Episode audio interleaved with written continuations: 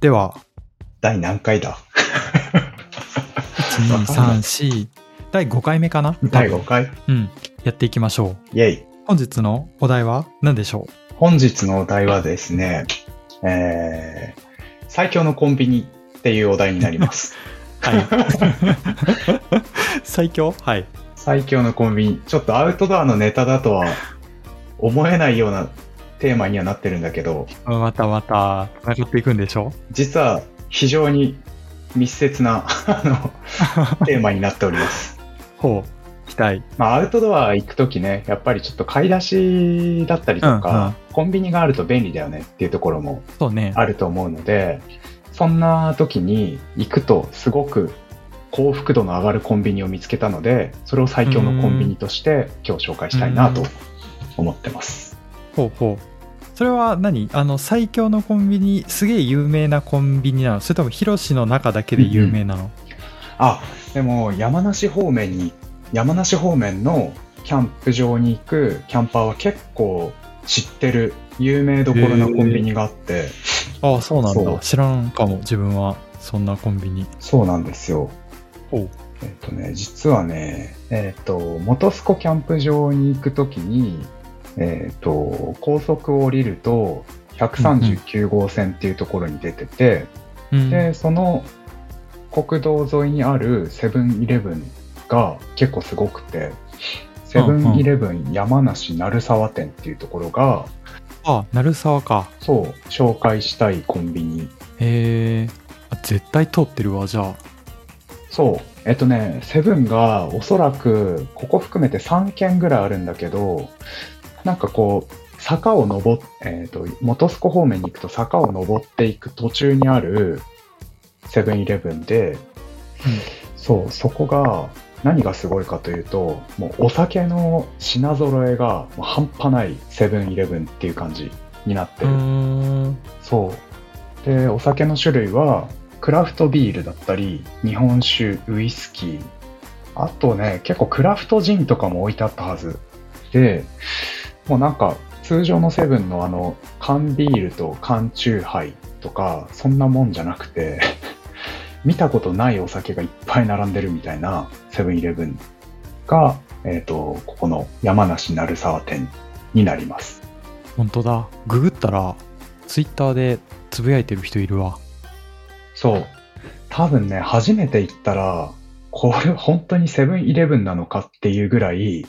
ほぼ酒屋なんかオーナーの趣味らしいよ、どうやら。あ、ね、なんかね、オーナーさんがなんだろう、もともと酒屋じゃないもんな、なんか似たような形態、そのお酒豊富なセブンイレブンってググると、おそらくね、千葉県の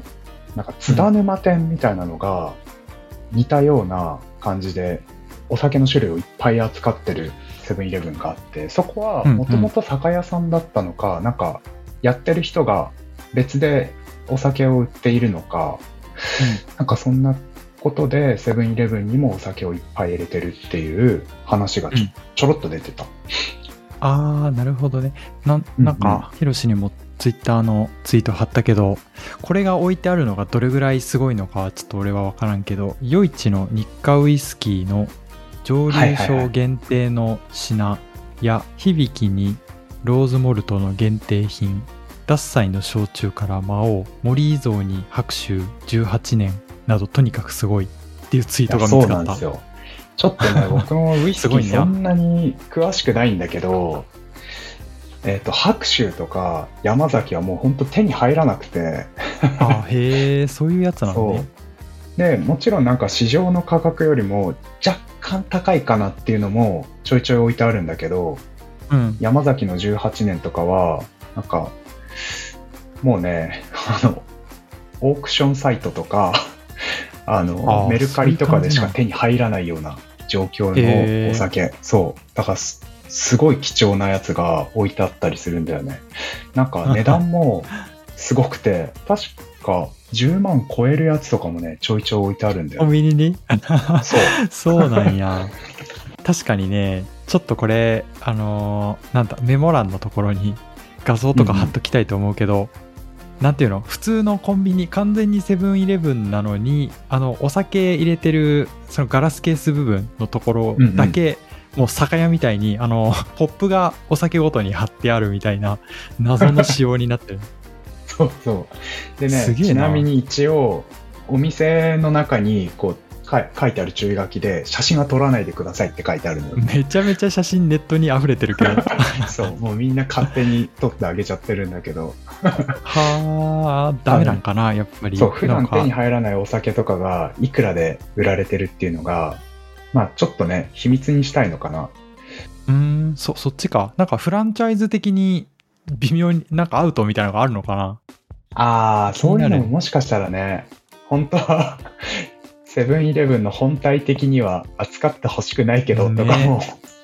なんかありそうだけど、うんうん、たまにでもこういうセブン話題になってるね。確か横浜の方にもこういうめちゃくちゃお酒の種類ある、うんうん、セブンイレブンかな、あれはコンビニがあるのは有名な気がするな。へえ、ちょっと調べて行ってみたいな。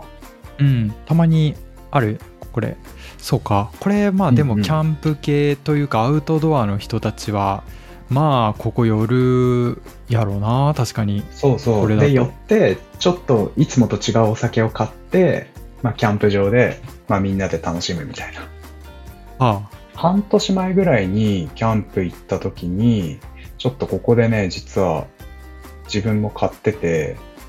クラフトビールが好きなんだけど、うん、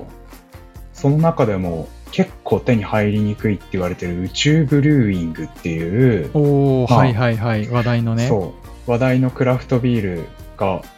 2種類ぐらい置いてあって、うん、そう、確かね、購入制限で1人1本までみたいな感じになった気がするんだけど、はいはい、そう、初めてそこで宇宙ブルーイングの買って飲みました。うん、あれネットとかでもそのオフィシャルのところから販売されたらもう速攻で売り切れるみたいな感じで、話題には有名なのかな。なんか自分はツイッターで有名だから知ってで、おーって思ってたら近所の酒屋にも偶然置いてあったよ。なんかめちゃくちゃその、あ、そうなんだ。そうそう、店長さんがこだわってる酒屋でその、うんうん、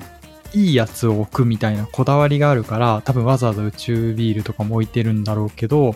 だからそこにたまたまあったから飲んだけど、うんうん、味はね、まあよくわからんかったな。これが流行ってるんだって思ってありがたみもなく飲んでしまった。うんうんうん、結構なんか変わった味のやつが多いよね。自分が買ったやつもスタウトっていわゆる黒ビールだったんだけど、うんうん、黒ビールか、もっとわからんな。ちょっとバニラの味が強めの甘めの、本当にこうチョコレートと食べると美味しく飲めるみたいなデザートビールみたいな感じのやつで、うんうん、初めてあんなに甘い黒ビールを飲んだ。で、値段がねすごくて高いよね。確かそう、 350ml で、ね、1400円だった。あ、そんなに。そう、まあこのコンビニに置いてあるからちょっと値が上がってるのかもしれないんだけど、まあまあまあ、結構値段もその宇宙ビールの中で種類によって値段が違うんだけど、多分ね 350ml で500円から600円ぐらいのが通常の値段って感じなんだよね。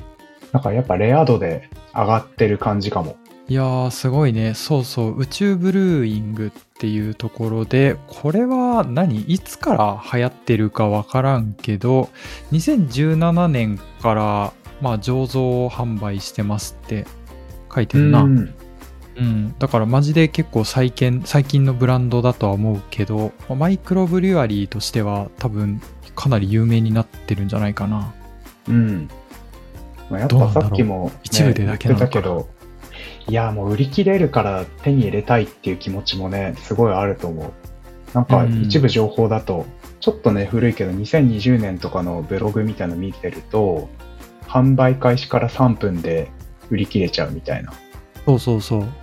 で、今ね公式サイトの販売ページ見ても全てソールドアウトになっててはいはい、そうね、1個も買うことができない。そうなんよね、うん、お店とかに置いてたらわざわざポップとか書いて、なんか宇宙ビールありますみたいな感じで見るもんな、うんうん、お店で。味ももちろんね面白いやつ多いから、うん、ちょっとこう好きで買ってる人もいると思うんだけど、こんだけ種類あるし、結構頻繁に新しいの出してるもんね。それも好きだし、レア度も高いしってことで、みんなこぞってね、宇宙ブルーイングのビールがあったら買っちゃうんだよ。うん、うん、おもろいよね。でも、うん、夢はあるなと思うな。こういう多分かなり個人的に始めた人たちがやってて、ここまで有名になったっていうのもあるし、うん、なんかコロナ期間中の時はアメリカとかでも外のバーとかに飲みに行けないから、その家で発酵させるビールキットみたいなのが結構流行ってたらしい。昔ね、そういうキットを東急ハンズで買って楽しそうだなそれ。確かに失敗して飲めなかったんだけどどうせ美味しくないでしょ、まあ、家で作るやつなんて。でもめっちゃ面白そうではある。ホーム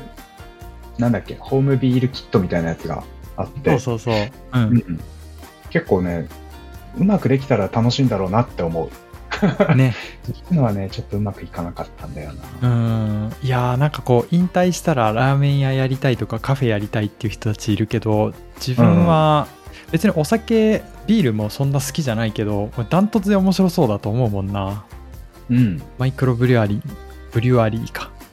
うん、ちょっとこうホップの種類変えたりとか、なんか柑橘入れてみたりとか、ね、なんか味のこう調整できるっていうのはね、楽しいよね、きっと。かっこいいよね。これ趣味的にやってたら、まあもうずば抜けで大変だろうとはもちろん思うけど。管理とかね。あとそうだね。販売もね、なかなか賞味期限とかもありそうだから結構難しそうだよね。小ロットでちゃんと完売できるように売らなきゃいけないみたいな。でもね、ツイッターでその知り合いの知り合いぐらいの人たち見てたら、割とその趣味で始めちゃいましたみたいな、でちょっとちっちゃいお店作っちゃいましたみたいなことやってる人たちいるんよね。ポツポツもうビールを個人で作ってるんだ。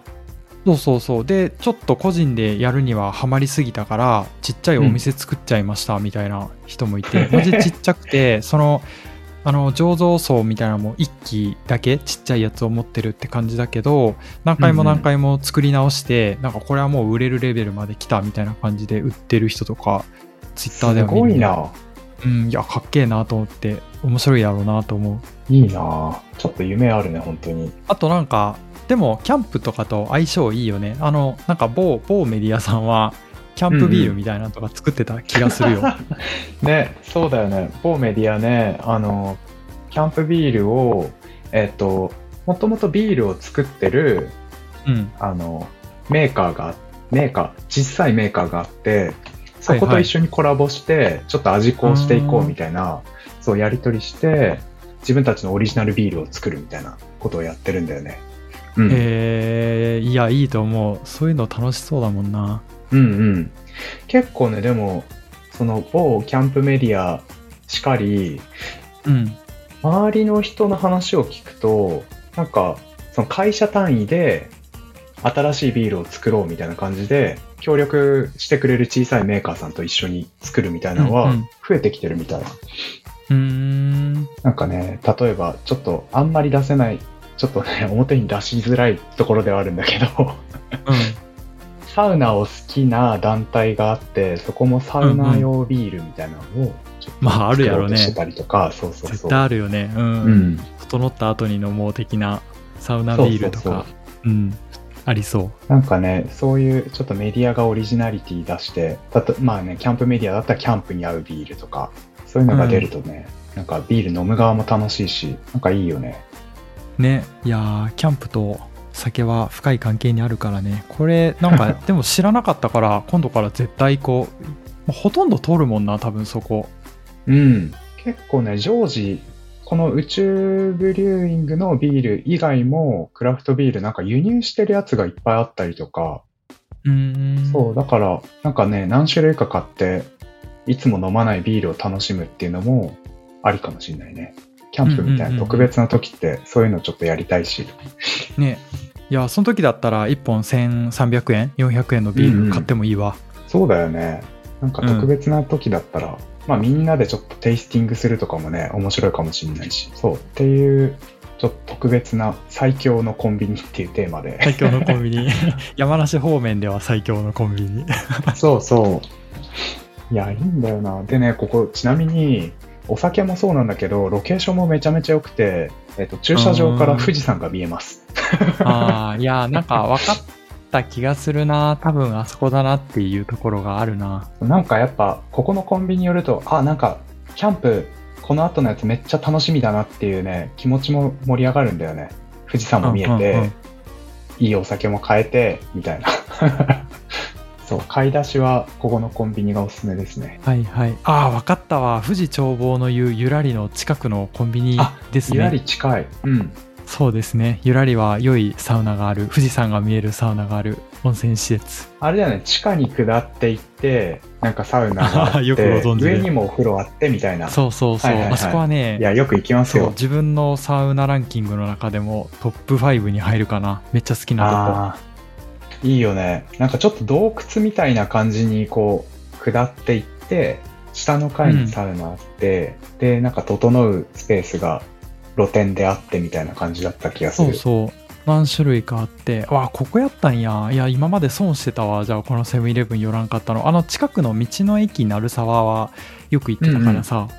そうそこで買ってたから、ね、うん、うん、そうなんよね。もうちょっとアピールしてほしかったな。確かに